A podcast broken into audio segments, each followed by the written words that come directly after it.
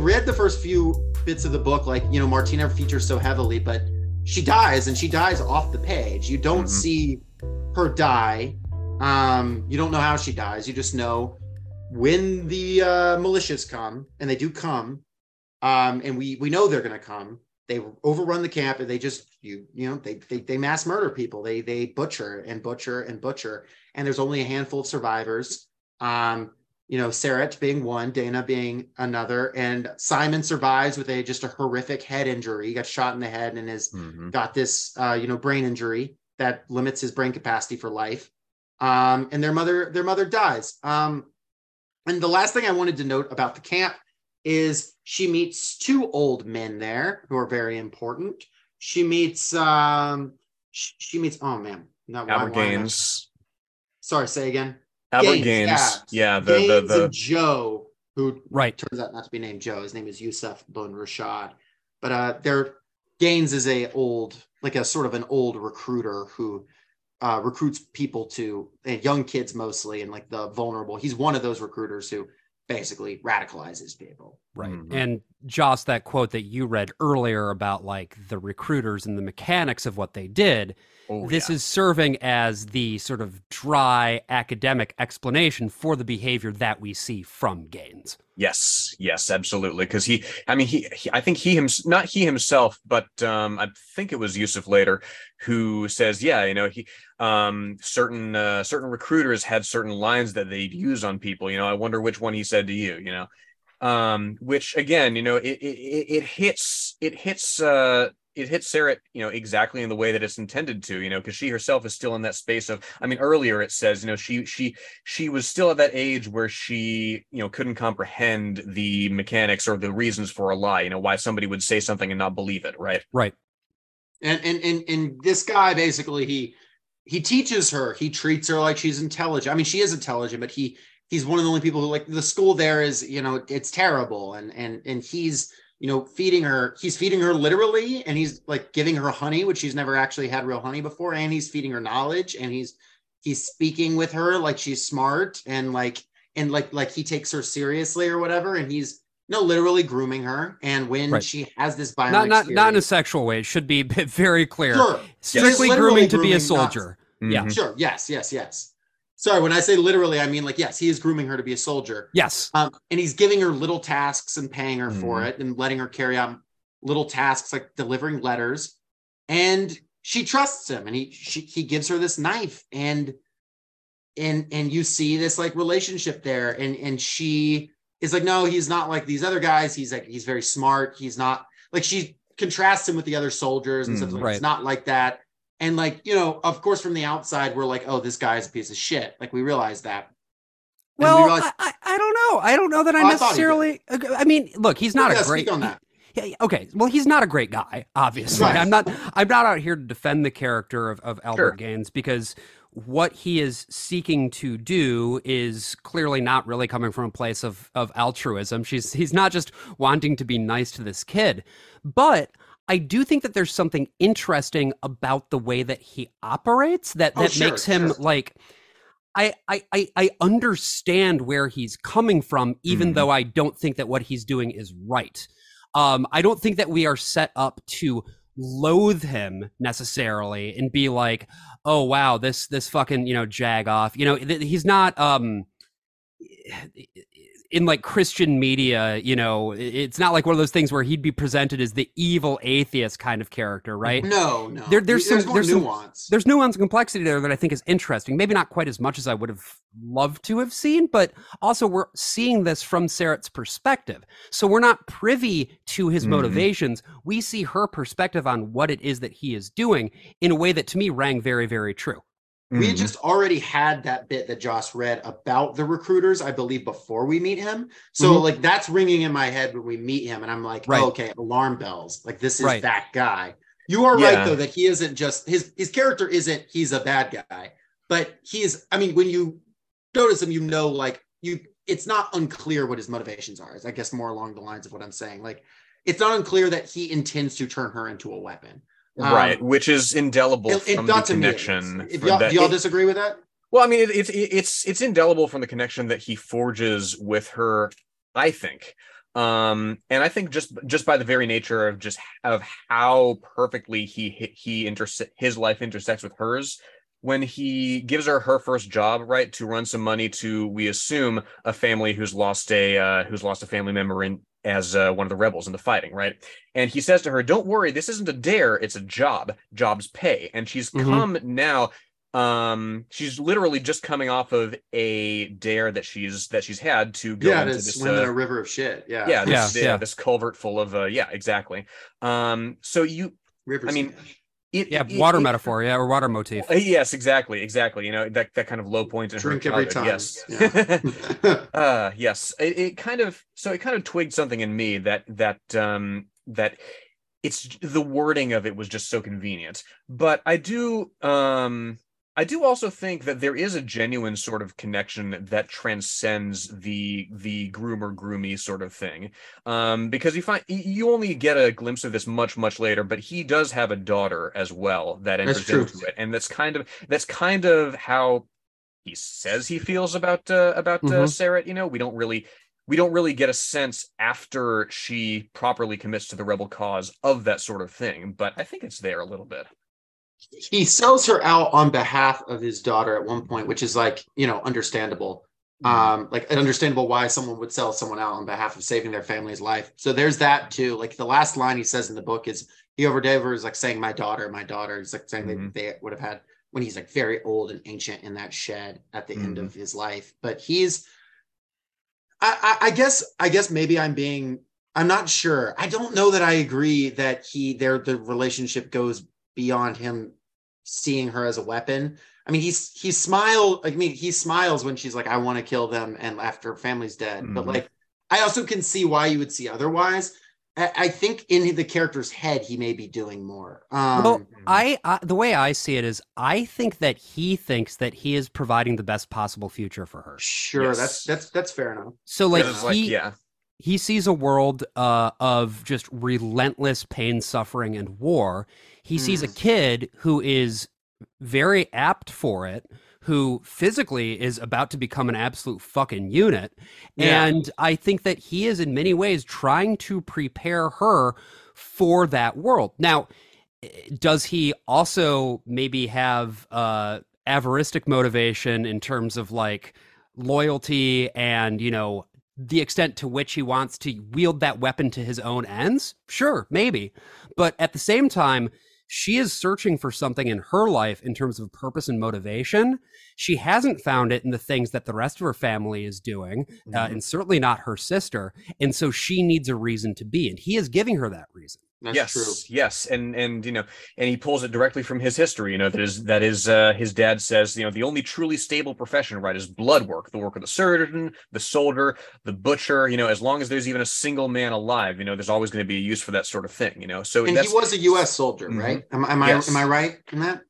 That's how he met his friend, uh, his friend, right, Joe? yes, yes, because yes. he yeah he fought in he in, served in Afghanistan, Iraq so it says the old war right? He's in his like 70s 80s by the end of the book. So when he would have been in the army right it would be very late 2020s at the earliest 2030s so there's okay. some yeah there's it, some it, idea it was that... probably in this world some sort of a war that broke out due to the unification right. of the Bouazizi uh, Union, and the United mm-hmm. States sent troops over at that time to try to secure the Gulf.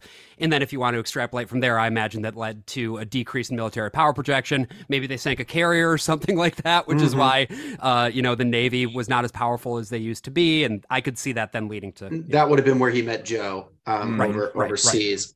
Um, and Joe being this like you know this guy who works for the Bouazizi Empire um, and is basically supplying weapons and in, in different materials to people in the South for you know reasons we've already reasons we've already mentioned because they want the U.S. to stay unstable. Because as he says later, and it's kind of like a roll credits moment uh, when there's an American war or, or everyone fights an American war. Yes. Um, the the results of this war are obviously very important for the world. Um, they obviously have historical merit. He says we used to fight wars with your guns and our blood, and of course now they're fighting the war with our blood and their guns. Mm-hmm. Um, you know, irony, of course. Um, and, and we, you know, the, a lot of listeners of the show will understand. You know, of the U.S.'s relation to the Middle East has not always just been intervention directly, but also you know dropping massive amount of arms on volatile situations. I mean, I, you know, you can look into the formation of the Taliban, Mujahideen, and all that. Um, you know, and so that's like listen to blowback. listen to blowback. Yeah, yes. that's honestly season four coming soon. So excited. Um, mm.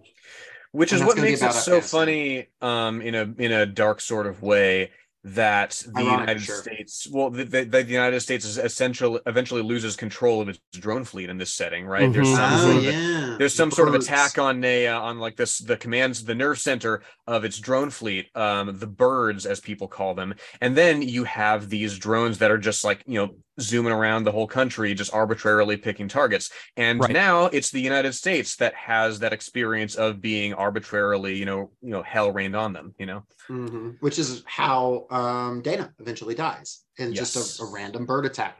And by random, I mean truly random. No one right. was at the controls. Um, it's just doing its thing in terms of sort of the the Bouazizi Union and its uh, relationship with the states at that time, you also get an interesting excerpt here from another one of those like found historical documents yeah. or whatever.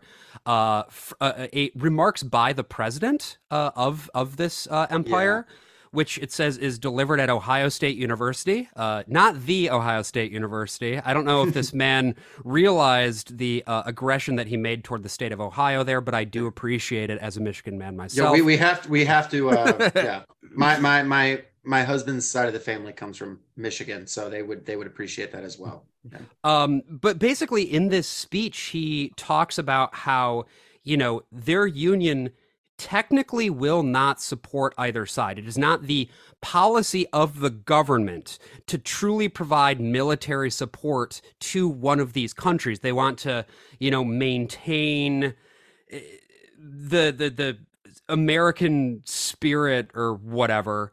Um, you know, but they but they at the same time that they are and again he is saying this in a speech to people at Ohio State, so in the union uh, my people, the people of Bu- the Bouazizi Union, who decades ago demanded from their rulers the very same liberation your revolutionaries once demanded of theirs, stand ready as allies to assist in any way we can.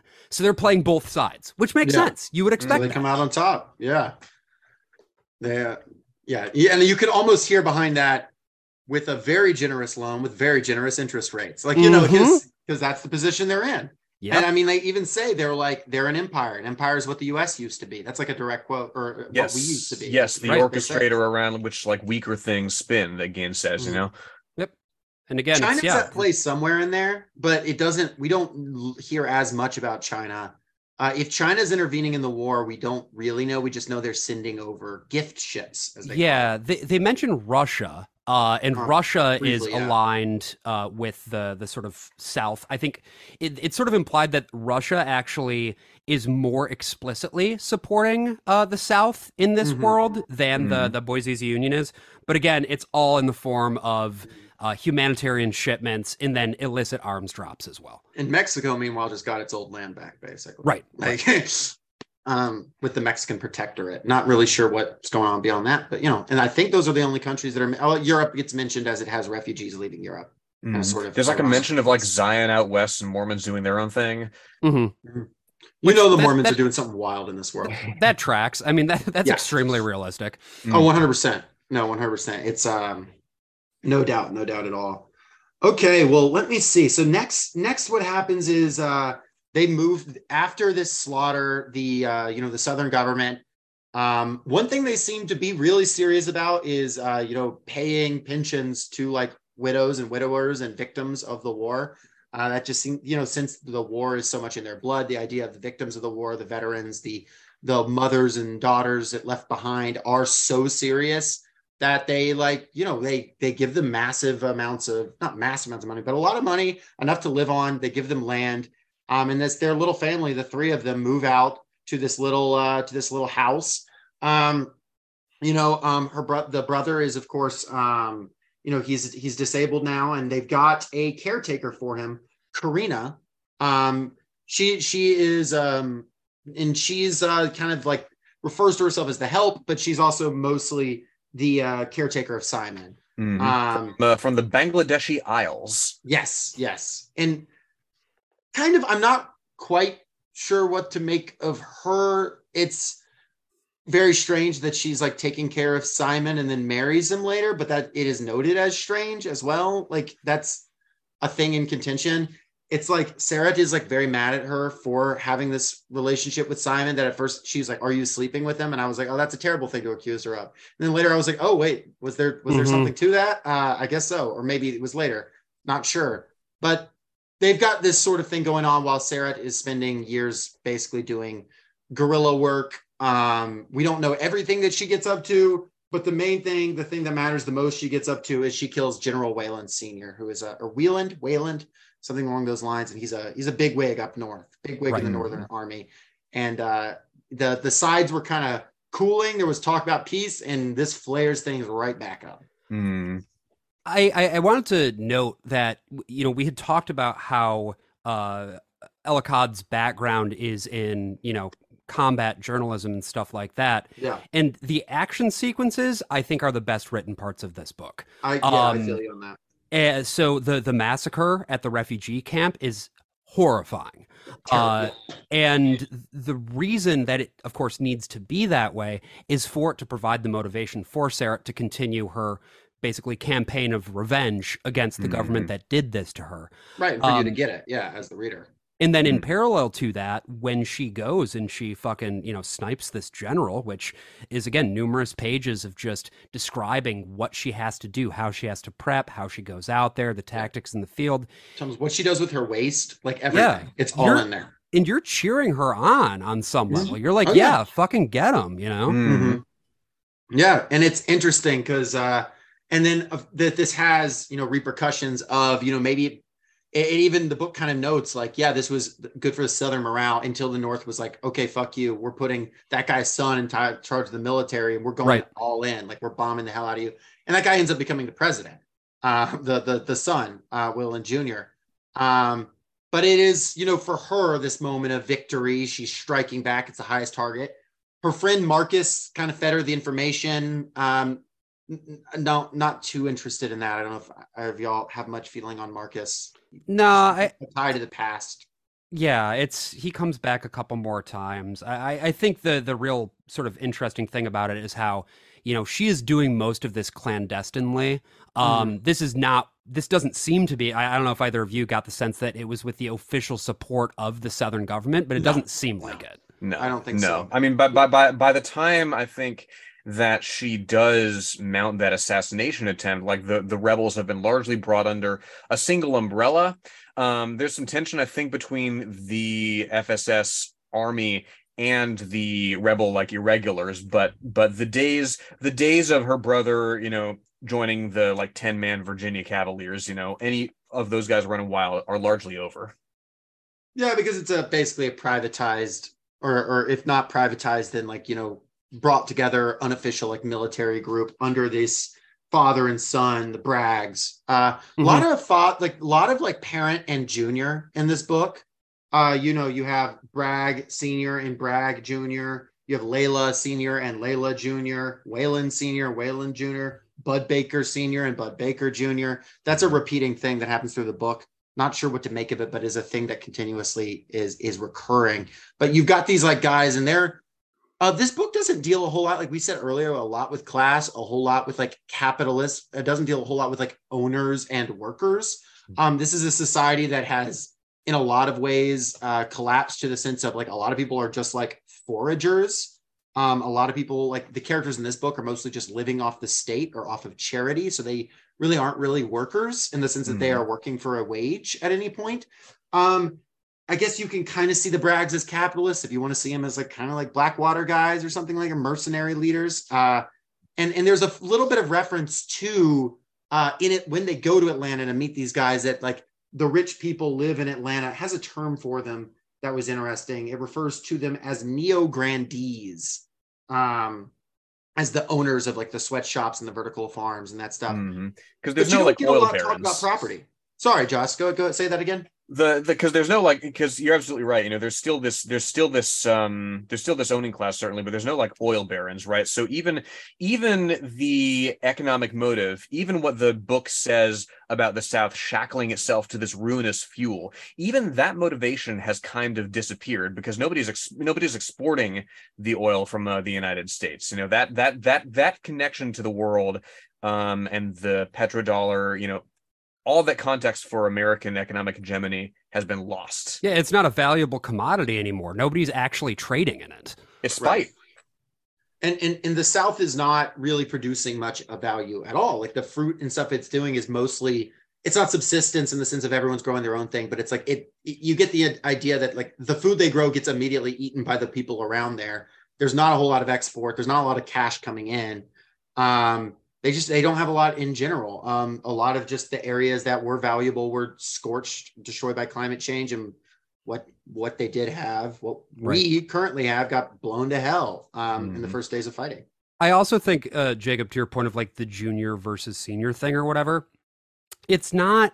He's not interested really in generational wealth accumulation mm-hmm. but what he is interested in is generational cycles of revenge mm-hmm. um, and that i think is more of a narrative thing than it is a commentary on anything sociological or political yeah mm-hmm. i agree um, I'm, I'm trying to think what what I want to go into. Like they spend she spends some time in Augusta, which like there's some world building there. Um, and then she's you know spend some time with a character that'll come back around later, Layla and Layla Jr. They're in this they're in this bar. You know, mm-hmm. you see kind of how the world is working, this economy living on there's ships. a they all go to a battle royale. Uh, yeah, one of the guys thing. gets the, the last man standing uh, kills his opponent in the ring. Yeah, guy gets yes, fucking killed. Yes, and it's a it, it's a it's a northern it's a it's it's a northern southern sort of uh sort of um representation that we have here. Let me just scroll to it because it's pretty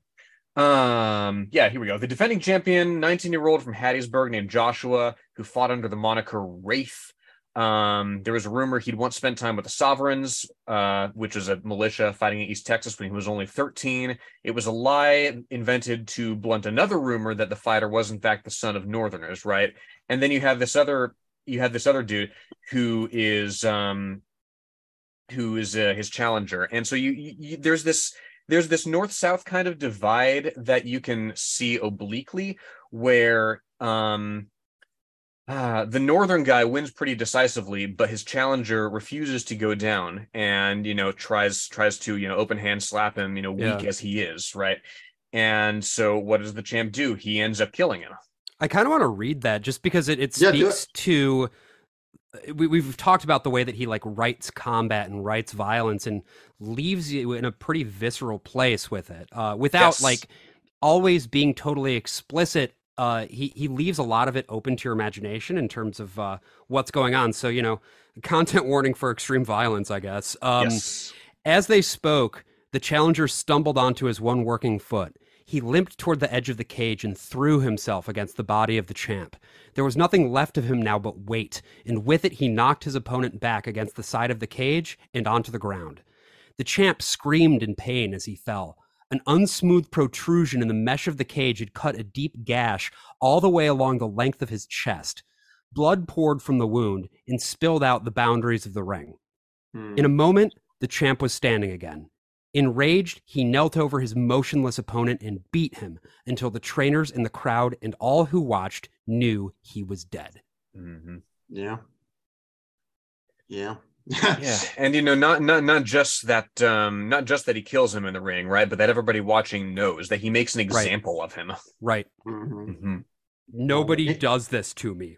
and there is like an interesting moment where, yeah, there's the interesting moment of him being like, "What am I supposed to do? The guy won't surrender. I guess I gotta, you know." It's a, it's a weird, it's a weird uh, dynamic. Um, mm-hmm. You get briefly that um, her, uh, uh, you get briefly that Sarah and Layla Jr. have a relationship. Um, there's like yeah, they bone. Yeah, there's sex, sex, um, and it's uh, violent. And she's Sarah is an angry. Another reminder that Sarah is a very angry person. Um, and it's, you get that. It's not a Sorry, super explicit sex scene, though. I mean, it no, just, not at all. It, it, it's more just mechanically being like this is one of the only people who Sarah feels like she can be sort of soft around. Uh, Sure. and then the moment that she's done having sex, the walls immediately go back up because Mhm. at this point, she is a shell of a person. She is increasingly nothing but, as you said, Jacob, a, a weapon. The most interesting part of that scene to me is not the interaction with her and Layla, but the fact that it makes like a whole point of if she can tell someone else has been in a bed, she doesn't want to lay in it, and I she'll thought that was really cool. sheets. Mm. Yeah. Yeah, and it's interesting because it's not like she's a grossed out person gets grossed out easily. Earlier in the book, she like pisses her own pants and is fine with it because she has to to make the shot. Like she has this just she can't touch other people. She's got whatever. It's like this is the same person who was able to like stand in human shit, but like has this discomfort with other like this this this boundary, which is of course like you know the nature of reaction, the nature of Mhm. radicalization. Mhm. Um, and uh, that, and I, yeah, I, I found that to be a good detail. Um, and you know, it can't. Uh, and and and she seems like she's got a good thing going. She seems like uh, you know, she's got. She's she just killed this general guy. Things are going to keep going. She's got another plan to kill a colonel or or some shit, and uh, like some big guy. And then boom, North comes in, takes her to a prison uh, in Sugarloaf, Sugarloaf Mountain Newt uh, in uh, in Florida. is yeah, the- not not Sugarloaf uh, up in what Maine, which is what I thought it was going to be. Was going to be. Minnesota. Hold on, where is Sugarloaf again? There's a Sugarloaf in Minnesota. Uh, Sugarloaf ski. Yeah, it's in Maine. Um, it's it's it's one of the in a, a place like Sugarloaf. Being a mountain would actually be a very reasonable place to put a prison of war if you Mhm. wanted to, because it would be pretty difficult to attack.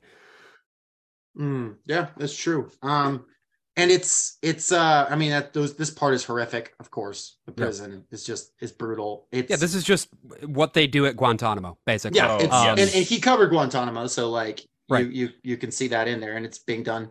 You know, Yes. that whole you know, I fascism is when imperialism comes home kind of thing. That the that And the way tortured, and and they don't actually have information on her on the stuff she really did that Mm. they would actually string her up for.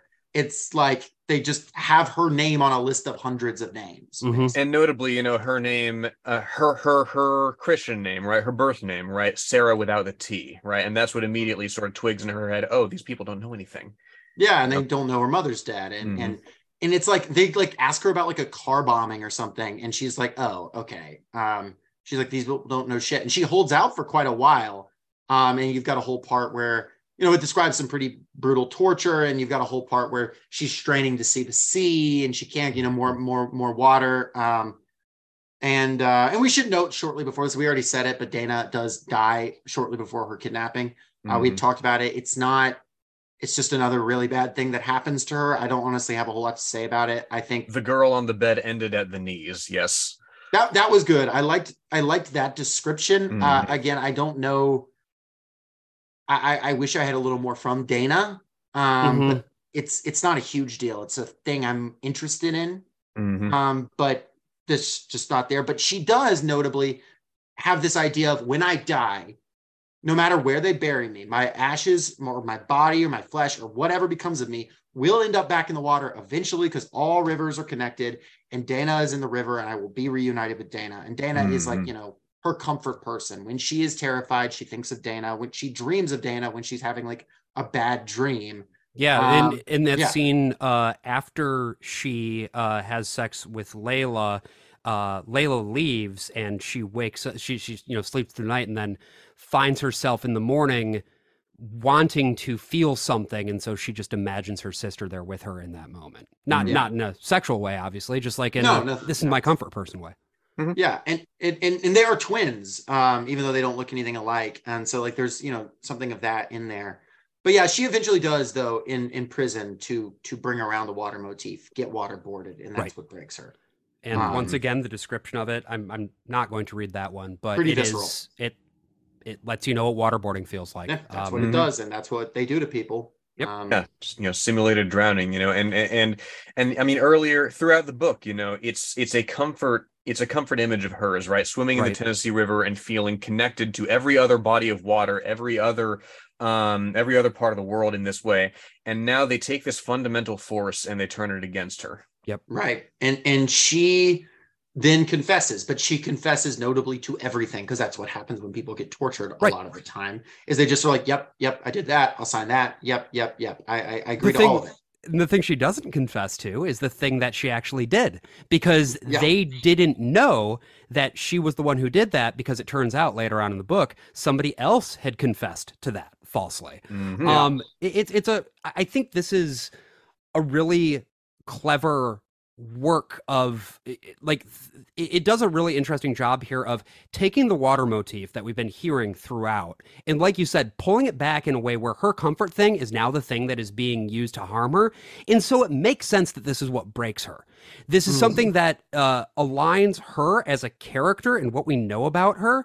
And so it breaks our heart to see this happen to her but it also i think makes a really poignant uh, point about the nature of torture and waterboarding specifically Mhm. without just being like torture is bad okay like it, it, it, it, it helps you get it i think in a way that you might not get it just from reading about the horrible things that the united states has done to prisoners of war uh, and others uh, over the course of the many many years that our Mhm. great empire has been doing the things it's been doing Right, exactly. And and and she's, you know, spends some more time in prison. She interacts with this guy named Bud, who's just this like really shitty guard, this just big, this big terrible guy who's, you know, one of the guys to like threaten her the most and just has this bad relationship with her. And yeah, Yeah. she's she's breaks down and she spends seven years in that prison. Mhm. Um and yeah, she's a she's a complete mess.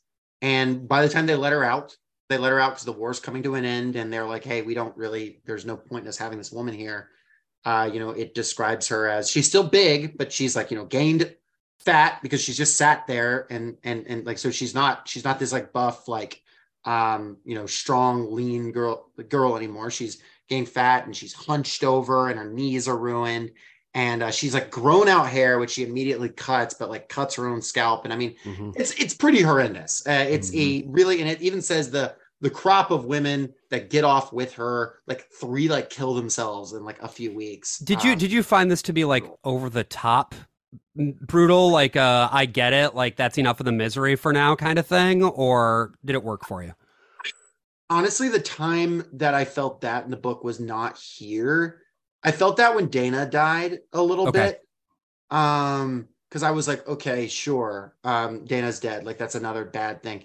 Mhm. I can see why you would feel that way. What, what, what do you think, Josh? Was it was it a little much, or do you think it was just like this is what fucking happens? yeah you know i i i'm i accept the stark reality that's on dis- that's on display here i don't think he belabors the point too much you know there's there's certain there's certain bits of bits and pieces of the prose that uh, that kind of struck me as a little as a little laying it on too thick you know there's one early on about uh like rebels escaping you know going toward this uh, death because and this text explicitly says because there's escaping the slow death of you know stagnation and boredom at home and it's just like you know just just call them just call them walking corpses in search of more comfortable graves. So like get a little poetic, but like no, Mm. you know the the yeah the, no the violence I don't think I don't think was was too I don't think it was injudiciously used. Okay, I, I don't think so either. I was just Yeah. curious uh, Mhm. to to because that's I remember the first time I read the book being Mhm. like, okay, this is like I get it, but I didn't really have that reaction this time around, and I- and I, I wasn't sure if that was just like a me thing or what. Maybe the years you've just been like, oh, you're just desensitized. I Could don't know. be, could be. Uh, Um, But, it, yeah. It's also worth noting that um, when Sarat gets released from the prison because the war is over um, at this point, this is also where we do get what we were mentioning earlier the like found diary of the Southern recruiter, where he's Yeah. writing about the manipulation techniques that he uses. So we Mhm. get that piece as sort of a n- additional knife after she's been released from this prison where she's just been suffering, suffering, suffering, suffering.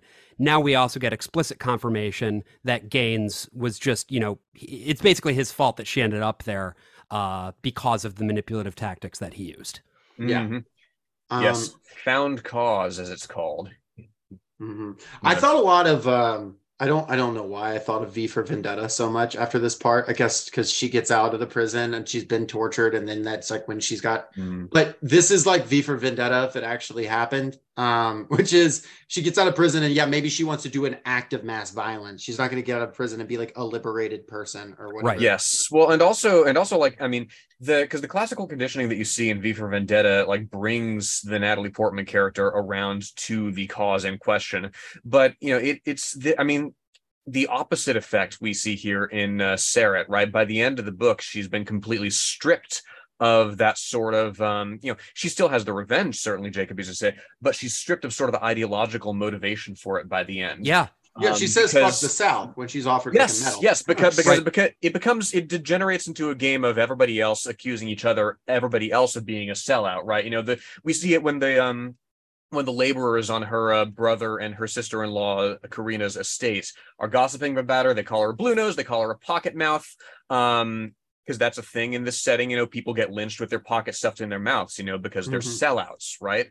And that's and that's now what she's perceived as you Mhm. know the even though even though by by the criteria established by the uh by the southern rebels up to this point you know she's been their their uh one of their strongest patriots Right. She should, by all accounts, be kind of considered like, you know, the saint. But like when she comes back, she no longer embodies that the way she used to.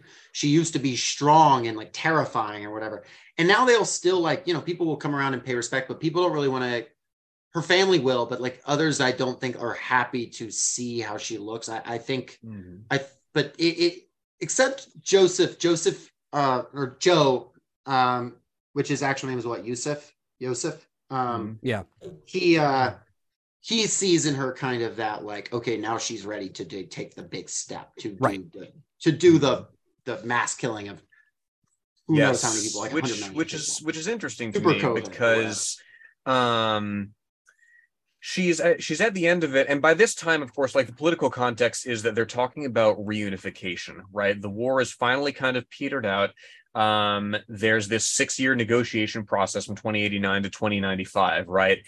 And she's she wouldn't be wrong necessarily to suggest that the uh the leaders of the free southern state are kind of sellouts because there's not um we were talking about this the other day like um they go to the negotiating table right and they're more concerned with the aesthetics of it right they Right. sweep aside That all was the uh, interesting, yeah. yes they sweep aside all the sort of like economic like preamble to it and they say first of all we don't want to hear the word surrender right yeah. there's that Yeah. and, you know they all I they each have actually- different- yeah yeah I, I'd love to read a little bit of that. Yeah, I've got do this it, 'cause yeah. this is this is another one of those um, you know in-world supplemental pieces. Uh, this is excerpted from reasonably satisfactory and encouraging to all an oral Mhm. history of the reunification talks. Mhm. And uh, this is written by a peace uh, a peace negotiator from the federal government. Um, and he talks, you know, about like, okay, you know, I was prepping and I was just ready to hear whatever would be on the table. And he says, uh, in this in this book, then the first day of negotiations came around. I remember we were meeting in a large boardroom in the bedroom, uh, the bedroom in the basement of the peace office. There were five of us on the union side, a small delegation because we had no real authority. Everything had to be approved later on in the executive building. But when the South's biggest negoti- when, when the South negotiating team showed up, there must have been two dozen of them. Each one had a different title Director of Revolutionary this, Secretary of Patriotic that. One guy gave me his card. It said he was a constitutional defense officer. we thought they'd want to start with travel restrictions or amnesty for all those rebels we had sitting in the detention camps, or maybe they were desperate and would want to talk money. They'd held out for so long with their stubborn resilience on uh, their stubborn reliance on fossil fuels while the rest of the world moved on.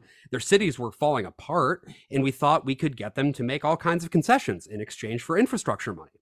Um, but I still remember the very first day, their chef de mission sits at the table, pushes the agenda aside without reading it, and says to us, First things first, I don't want to hear a single one of you ever use the word surrender. Turns out they didn't give a damn about travel restrictions or prisoner swaps or any of those things. For three days straight, all they wanted to do was haggle over the wording of the Reunification Day speeches and the preamble of the peace agreement. Um, Absolutely. And then at the very end, he goes along and he says, you know, in the end, Columbus went along with it. And even today, all these years later, we live with the consequences. They didn't Mhm. understand. They didn't, they just didn't understand.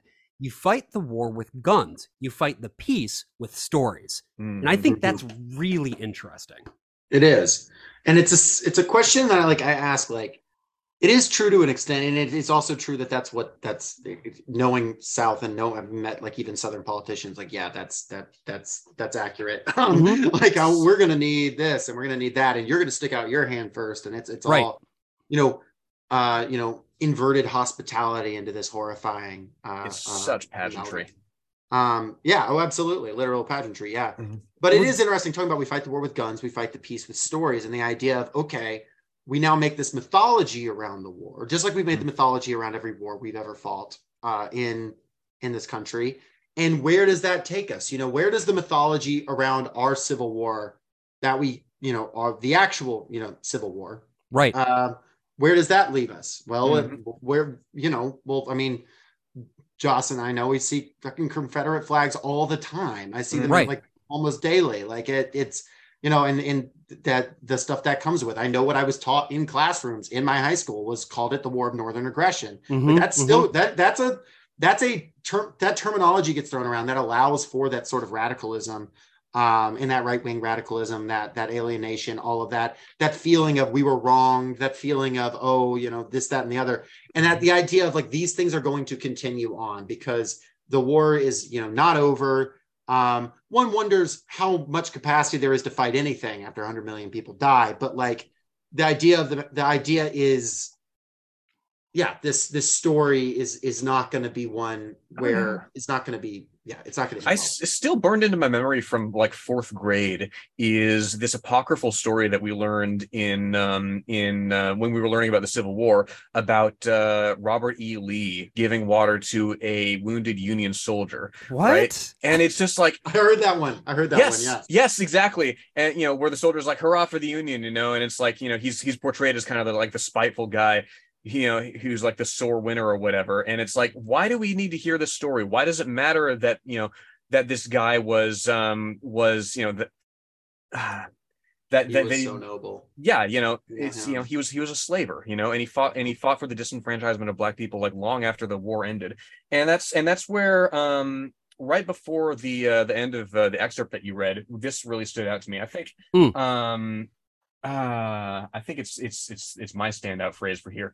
I told the president's people if we go along with this if we nod and smile while they parade some fantasy about this being a noble disagreement between equals and not a bloody fight over the stubborn commitment to a ruinous fuel the war will never really be over. Because that's yeah. the thing you know it's the compromise of 1877 all over again. It's the end of reconstruction. It's pulling out federal troops um, that were that you know were preserving the uh, integration of black americans into the political into the political and public sphere right? It's this allowance of the south to create this uh, this lost cause mythology that is still you know perniciously around and has to be constantly dismantled and and fought against you know? It's a and that's that's what the thesis of this book um, contends with. You know, this is a country that has never been allowed to heal and is mm-hmm. actively, in fact, resisting it.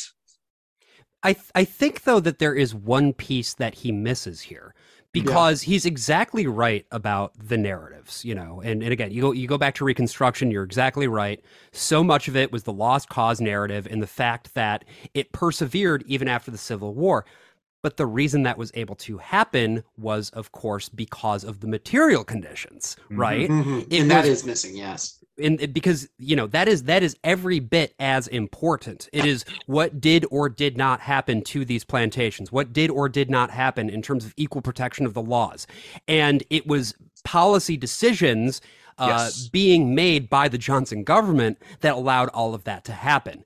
You know, mm-hmm. it wasn't as if the story would have continued to have the same purchase had Reconstruction gone through in the right. way originally envisioned. And so this misses the point on that a little bit. And I don't know if it's just, you know, his understanding of American history or his understanding of what happens in geopolitics or if it's just that he wanted to, you know, do a cute little metaphor. I'm not sure, but it does feel like it misses the mark just a little bit. It does. It feels a little bit like it's like if we took down all the Southern general statues, then everything right, would be fine. right. Which was obviously a you know, obviously, and of course, they should take down Southern General statues, no doubt. And then they mm-hmm. took down some. of them. of course, I don't like like that there are middle schools in Georgia named Robert E. Lee Middle School or Jefferson right, right. Middle School. That's terrible. But that's not. If you remove that there's still going to be fucking racism. There's still going to be poverty. There's still going to Mhm. be climate change. So that that is where you reach that contention, and that is where you kind of hit the liberalism of the book. Mhm. Mhm. Yes. Um, you you hit it there, and you also hit it when you are talking about these governments without talking much about like capital interests, because you Right. don't, despite having some like you know there's some rich guys out there like yeah that that's definitely a thing that's in the ether but it is not there's not a lot of discussion over okay um you know who where is capital siding in this war i mean like maybe oil capital but it's gone by the time this Right. like narrative is even important so Mhm. that's kind of washed up now an interesting I, I i could see an interesting book of like where it's a book about oil oligarchs launching an insurrection and maybe he, he it just doesn't touch on that and he has an idea that there's a lot more of that money going into this uh, there's not a lot of discussion of that but yeah the class nature of it and of course some of that Mhm. just comes down to the fact that these characters are not workers like we were saying they Mhm. just don't have jobs um and when when um, later in the book you know when when simon and karina have their like their house it's just like they're kind of selling their selling their produce that they grow they're like sub, subsistence isn't the right word but they're selling off just what they grow they're not really workers as in working for a wage Well, they don't need So- to be because they are th- their They entire life is paid for by uh, the generosity of the public, who Yes. see them as heroes, and so i- Mhm. they're just going to have all the money they ever need.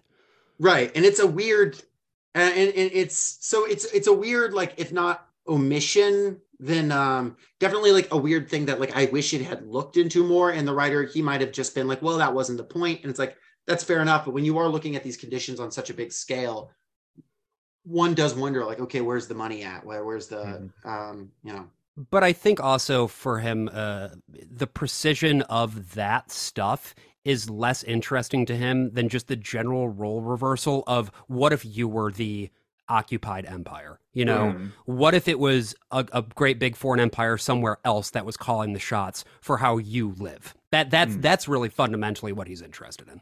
That is true, and, and and of course it's an interesting, you know, and it's an interesting thing to think about, and it's an interesting thing to engage with. I just, uh, you know, it it it it definitely, you know, is worth thinking about and deconstructing. And it's like, okay, so what is the you know form of this government? How Right. much of because one gets the impression that the southern government actually is basically running everything um, in the south, like all the industry and stuff. I don't know if that's actually the case or not. But I was like, have they completely nationalized all their industries it- for the war? I don't know. Yeah, it seems to be like a mixed-ish economy with fascist characteristics. Mhm. It is Yeah, Definitely that. appears to be the the nature of the economy. But yeah, I mean, it just if he were the kind of writer who. I, if I, I imagine if he were an economics journalist rather than a uh, combat journalist, there Mhm. would be big long pieces about how the economy is structured. You know, Mhm. Then Yeah. this would be a ministry for the future. But Mm. Hmm. We'll, we'll we'll put a pin in that, you know. Yeah. Uh, the the the yeah, and that's the thing. Right? It's he's again, you know, it's not necessarily about it's not necessarily about war in that sense, in that um, economic. it's about fundamental- ruin. It's about Yeah. ruin, yes. Am I right? and and you know to come i mean to come back to that he's much more interested in what it does to individuals and how Mhm. sort of your individual spite your individual trauma can sort of reignite these because remember you know the the um we, we kind of glossed over it earlier but her killing of the general sort of puts a pause on um peace talks that are intended to take Right. place and you know this stuff is uh, is you know it chugs along the war a little more um and it's here um it's a further sort of it's it's a further sort of act of spite that's not even that's not even for the south's benefits. Um um i'm i'm referring to the final decision that she makes which is she's approached by yusuf. And yusuf tells her you know that i come from i come from this empire that's uh here we go. My people created an empire. It's young now. We intend it to be the most powerful empire in the world. For that to happen other empires must fail. And what he's proposing to her is Yusuf has made contact with the guy who thought he had a cure for the plague that destroyed South Carolina, but the cure ended up um, it was the slow plague, right? And the cure ended up inducing some kind of like frenzy that uh, that kills people instead. yeah, like, it was the uh, COVID vaccine. Yeah. yeah. Oh yes, no. they had a glorious moment of like 10G, and then the internet crashes their brains. Yeah, there you Um, go. Yeah, Just But yeah- proteins shedding everywhere. and he and he comes to her he's like hey i've made contact with this guy who has this serum that'll that'll uh, create in somebody Mm. um, this even worse plague and we want you to be the vector for that plague. Go north to the reunification celebra- uh, celebration in columbus ohio where the uh, american capital has moved to and unleash this right? Because that's the thing right? Un- reunification to yusuf presents this sort of threat that's like oh you know even the united states like even in its um even in its sort of crippled state even in its uh, blasted and um and barely barely reunified state um there's still the there's still this like specter of its resurgence that he wants to prevent which is interesting is interesting to me. Um because i'm not, i'm not really sure that um i mean obviously yusuf's the villain here you know and one and one s- one sees spite from there certainly but one also sees spite in what Sarat is doing because as as i said she Well, says naturally, yeah. yeah, because she says fuck the South and everything it stands for. You know, she's offered she's offered um what what is she offered exactly by the Braggs at Stone Mountain? Uh, well, they, she gets offered a star that's like a symbol of like a medal that was never given out. You Yes, mean Right. that? Yes. Yeah. It's like a yeah. shitty pin. And she's like, I don't want your pin. Fuck you. It's like yeah, naturally. exactly. you know, she's been she's been kind of chewed up and, and spit out, which is which is an interesting irony to me. You know, she's she is you know because she's at Stone Mountain is where she's talking to the Braggs after this offer has been extended to her. Right, Stone Mountain, as we know, you know, birthplace of the Ku Klux, Ku Klux Klan twice, once a hundred years ago, the second time in like the sixties, seventies. Um, it's a symbol of reaction. It's a symbol of white supremacy historically. Um, we and literally here- like dealt with some like neo Confederates there like a month ago. Like they Oh, were they had yeah. their big Well- old conference and fired off Mhm. cannons and shit. Like they're it's happening it's, all the yeah, time. it's just yeah. And I don't know that we actually mentioned that Sarat is black. Yes, Mm. yes, and that's the We, supreme we irony probably here. should have mentioned that earlier in the episode that like so much of also what's going on the dynamic here is yeah it is agents of white supremacy using her to further the ends of what is presumably a, a, a racist fascist state although again that is not a piece that the author is quite as interested in expanding upon which i think is to the detriment of the specificity of this yeah, work Yes. it doesn't really go into it. It is there. Yes, Yeah. and it's and, and it's interesting because I'm not sure what to do with it thematically in that case if he's not interested in interrogating it, right? Because Right. here's here's you know here at the gates of Stone Mountain, at the gates of the symbol of reaction of white supremacy, you have a black woman, a black queer woman who's repudiating the South and everything it stands for. Um, and yet she goes on to because it's not a revolutionary act that she goes on to do right, right no. it results in the deaths of 110 million people purely because of what this what the north did to her right right Yeah. and and deaths not just in the north deaths Mhm. everywhere the South, yeah, across the whole over. continent all over you know she warns her Layla Jr., her old friend and like old lover, like, hey, just so you know, everyone's about to die that comes Right. She- and You she gets her nephew her nephew benjamin um who was narrating this to- book we remind you um sends him up to Alaska. Yeah, she, yeah, she, yeah, ships them out to uh, Alaska by way of by way of the Mexican protectorate out west. But Which yeah, other than that, throws in there very briefly that he becomes like a weird little reactionary too, because there's For a there's bit, yeah. immigrants coming in and he Mhm. screams immigrants go home and says he attacks their houses and he was like and it made me feel you know the idea of that that continuing their thing. unbelonging was proof of my belonging. Yeah, Yeah, Yes, exactly. Um, and you know, I, I don't. Uh, and, and she has this brief moment where it looks like she might have some redemption with Benjamin.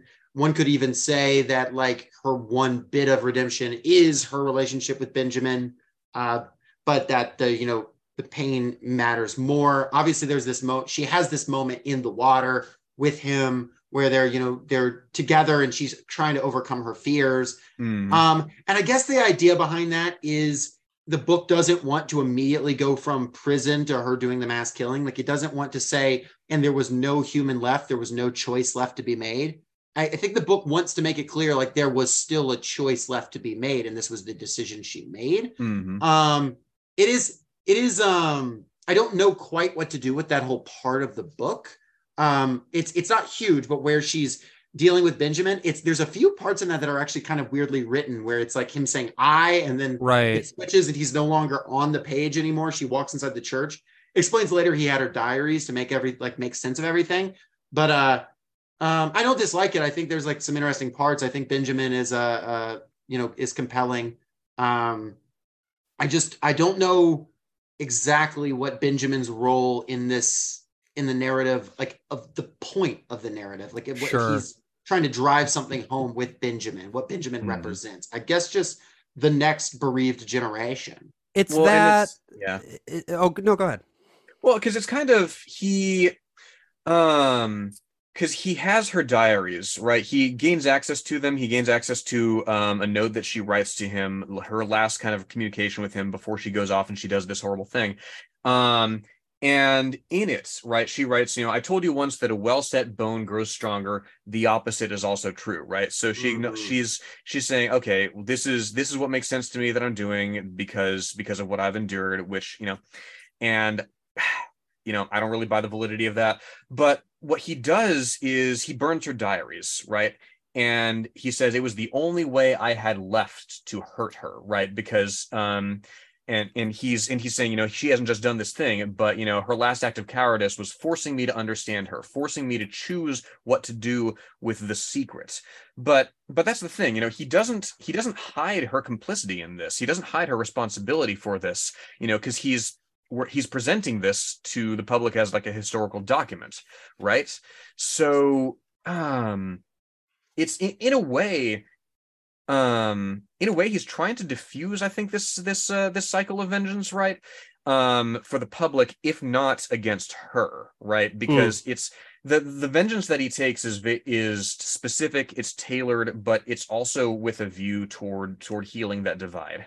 Well, a- an- Oh, A- a- another thing that burning the diaries allows the character of Benjamin to accomplish is that he now is the guardian custodian of Sarat's story. Sure, Nobody yeah. else has the ability to read her diaries and get an alternate interpretation because uh, and I think it's actually kind of clever that like it leads us in this place at the very end you're like wait so we just have to take his word for all this shit. Mhm. You know what I mean? Like his his interpretation of this story might not be totally correct. There might be pieces of her journals that are salient points that were left out entirely. This Mhm. is a fundamentally subjective document. And I think that's really clever because of the way that it then it, it, it when you get to the end you're like, "Oh, all of those interspersed bits and pieces of the the secondary documentation the point of that yes is to provide sort of an in-world grounding for what's going on but it's Mhm. also to show you how his understanding of this person of his aunt is different from everything that everybody else knows and that for Mhm. him there's an excitement of taking that narrative making it his own and bringing forward what he sees as the truth um Yes. and i i think it's really cool actually Mhm. Yeah, no, because he's I- the I- one to curate it yes right going back over the text too, it also led me to have a slightly amusing experience If every now and then there'd be a tiny detail of like she took another spoonful and it's like you just made that shit. Yeah, up." Like- exactly, exactly. it's like maybe, maybe. Um, but at the end of the day, you know what we don't the, it talking about, you know, obviously it's in the central motif is there are stories and stories pass on, Right, and that's right what we receive. Um, and there's also the interesting fact of this hundred million person plague destroyed so many records. So, you know, the idea of what records there might be on her at the prison or whatever between climate change and uh, between climate change and the plague, like we're going to have to go on the person's word for it in a very more archaic sense, in a way Right. that the digital age maybe doesn't make us do as much. Which, yeah, I agree, it's strong. Um, I wanted to just before I forgot to do it, um, uh, read a quote that I really connected with. Um, I felt like it was um, a really strong description of the vengeance of Sarat, and it brought the water motif home. Um, it's when she's killing Bud the guard. Mm. Um, Mm. and it says, and it's talking about her bleeding him, literally bleeding him to death. And it says, she took it all, speaking of blood, rising. She looked at the hollowed remains of the guard and she felt the inverse of fulfillment, the empty undoing of the castaway who, rabid with thirst, resorts to drinking from the ocean. And that's where you get the uh, the water motif back, Mhm. right? And you get the like she's not in this wholesome water anymore and she's not in this situation where she's not even unaware of what she's doing. She's looking at the ocean and she's like, it would be better to drink that and just fucking die. And, that And- is what that's what you know brings this thing home. And that's Yeah, and there's I- no yeah, go ahead. Sorry. It, well, it's the conclusion of such an interesting arc for her too, because we see a number of kills along the way, each one of which is sort of more precisely calibrated and personal. You know, Mhm. back in the um, back in the the, the camp, uh, after she has survived the massacre, uh, she sneaks up behind a guy who is just out to take a leak. One of the one of the soldiers who crossed in, you know, and, and slits his throat. This is sort of an act of self defense, right? This guy could potentially be a credible threat to her, Mhm. but it is it is still it's a little personal.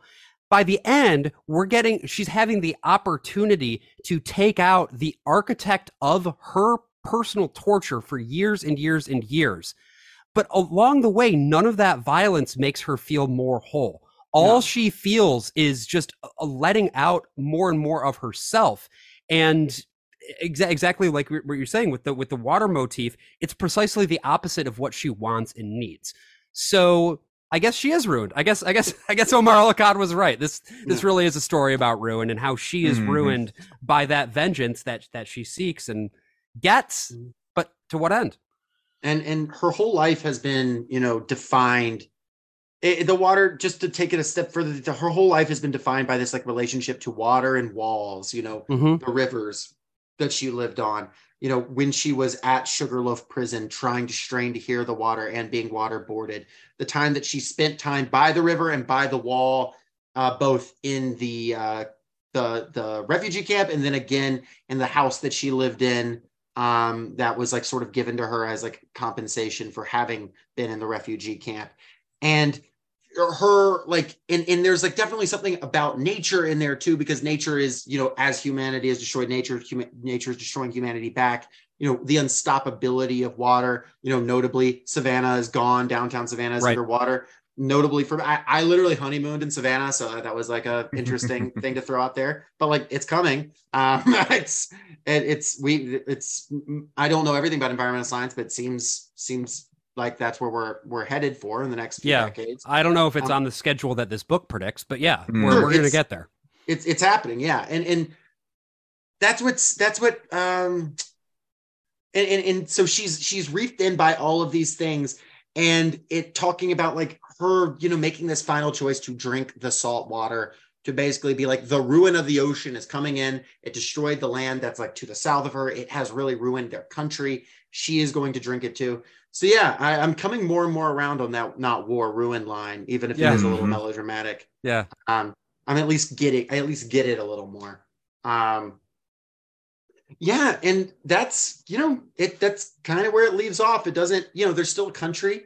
There's still a congress so you know they have congressional hearings in the future um there's still a world uh this is not a book that is a guy saying and i'm the last guy alive um we do not know what kind of world it is we don't know if the disease maybe got out outside the country or not we don't know how far climate change progressed even further.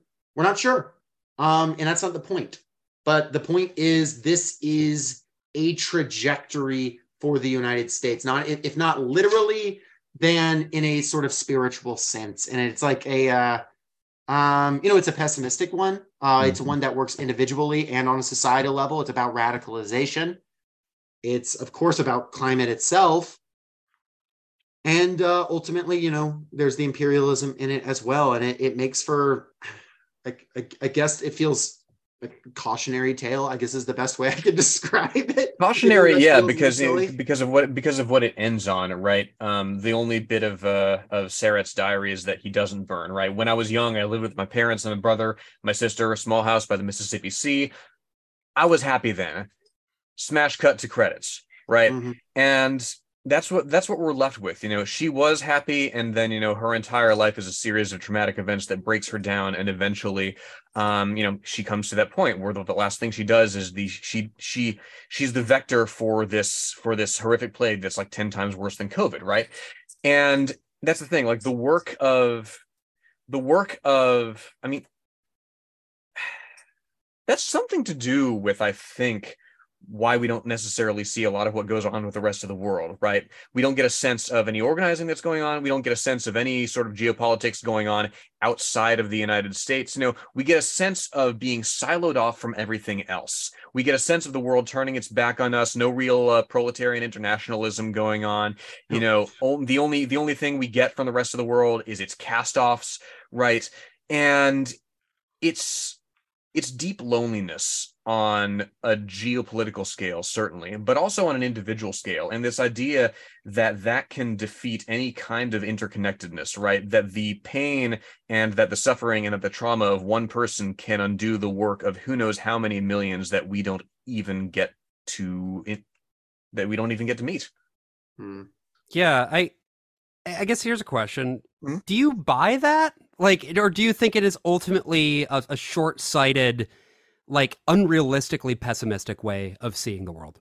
Oh, it's absolutely uh, it's absolutely unrealistically pessimistic, yeah. right? Because I mean that's that's the thing, right? If because if you if you accept that eh, I mean, you know, and and and individual choices can, you know, not to get into any any Carlylist like great man theory, you know, of history thing, but you know, individual choices can do great damage, yes.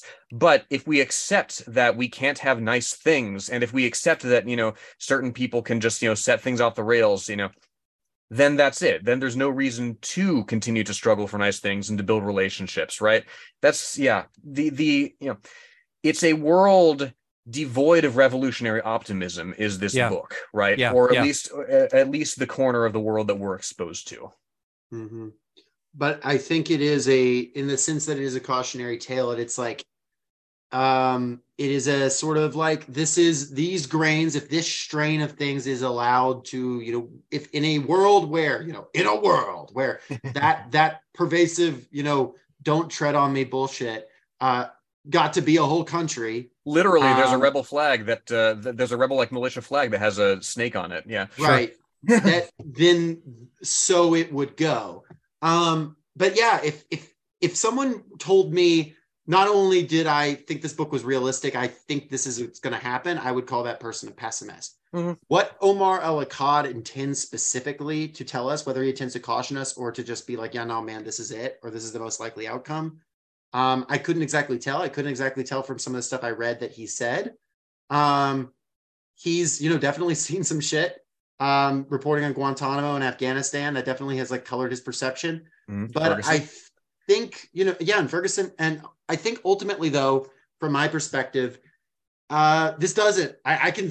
I, I don't think. I know that this doesn't have to happen, and nothing like right. this. Right. Um, bad things will happen. That naturally, but there is real potentiality. There is a lot of potential across the country, across the world, in the South specifically. I organize every single day in the South. I see how much passion there is. I also mm. like this is a very small note because I know it's not the point, but also the idea that the whole city of Atlanta would be on board with this is you've not been spent a lot of time in Atlanta. Right. Um, uh, you know, it, it, the you know Atlanta is actually much more would be much more in line with the North. That's actually kind of the more of what the contradictions look like in the South, like urban versus rural.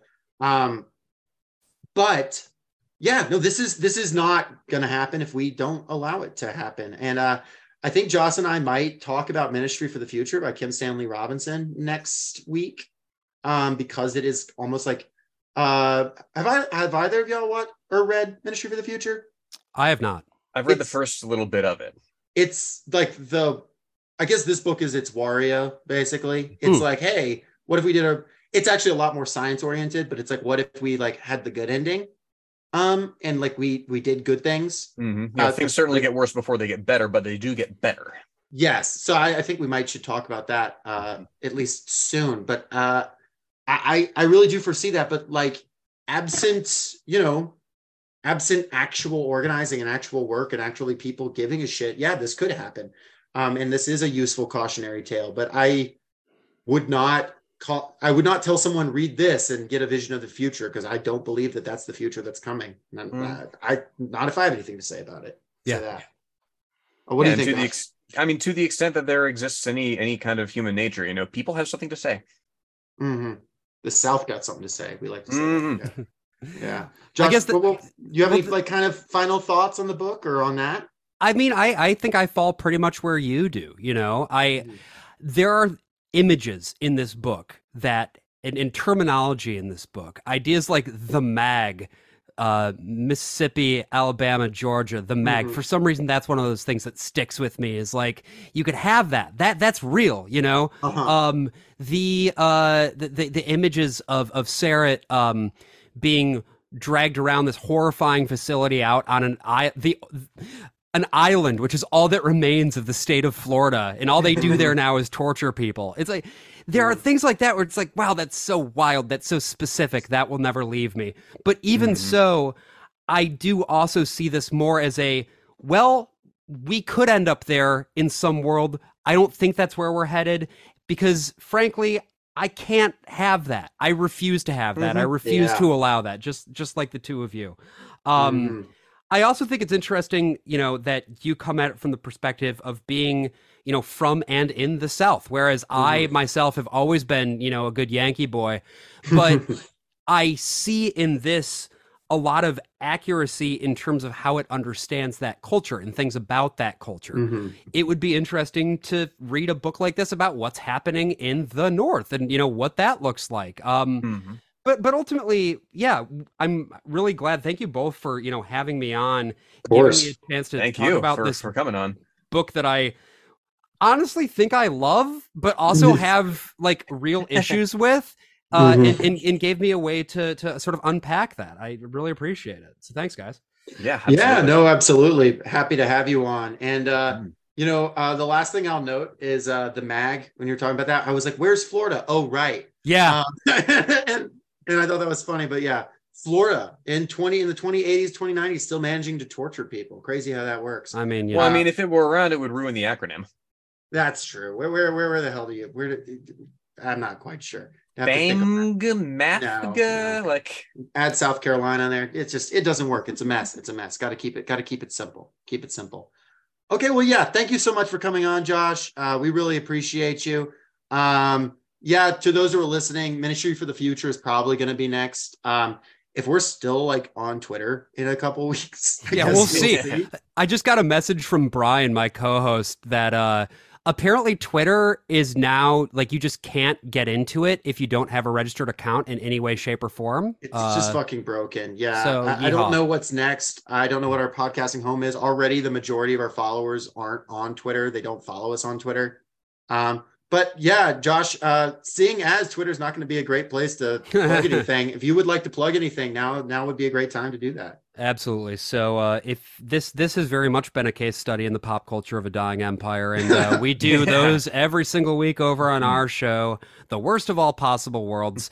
Uh, every week is a deep dive into a different piece of media. We talk about movies, we talk about video games, we talk about TV shows. Every once in a while, we talk about books. But Brian and AJ are illiterate, so we only do that rarely. Uh, if you are interested in more information about our show, you can go to worstpossible.world. Uh, that is our website. You'll find information there. We are, for the time being, on Twitter at TWOAPW. Uh, and you can also follow us on Blue Sky at worstpossible.world. So, uh, yeah, Hmm. that's that's that's my pitch. Oh yeah, it's a it's a great show. We, I uh, I literally introduced it to Joss. We were on the way back from a uh, protest at this uh, ICE detention facility. We had like an hour and a half, and I was like, "You got to listen to this Left Behind episode, dude." yeah. Oh yeah, yeah, yeah, yeah. We yeah, do yeah. love our evangelical culture. Uh, we, we did a Left Behind episode on on on our podcast because On the book is, like, specifically. so yes, for me. yes, Mhm. as did we. Yeah, Mhm. Um, and like I literally can't walk into a room, not know where someone is, and be like, "Oh Yep. shit, Rapture." Yeah. But yeah, we- Ep- absolutely. episode coming out this week on uh, God's Not Dead, the motion picture. So, no way, that's Oh. awesome. Oh, yeah. Awesome. And by awesome, I mean horrible. Um, so by the time you listen to this, that might already be up. So yeah, Well, Give us a yeah, everybody go check it out. Appreciate y'all for listening as always. Uh, Josh, do you have a book specific sign off to this one? Um, so many possible shells, but we're the socialist one. there you go. That, that's the, the the parody, the parody of the it's song. good. That could It's work. good. There we go. There we go. That works. That's been banging around in my head for days. It's good to get something like that out. there we Mm. go. Yes. All right. Appreciate y'all. Y'all have a good one. Bye. All right, peace out.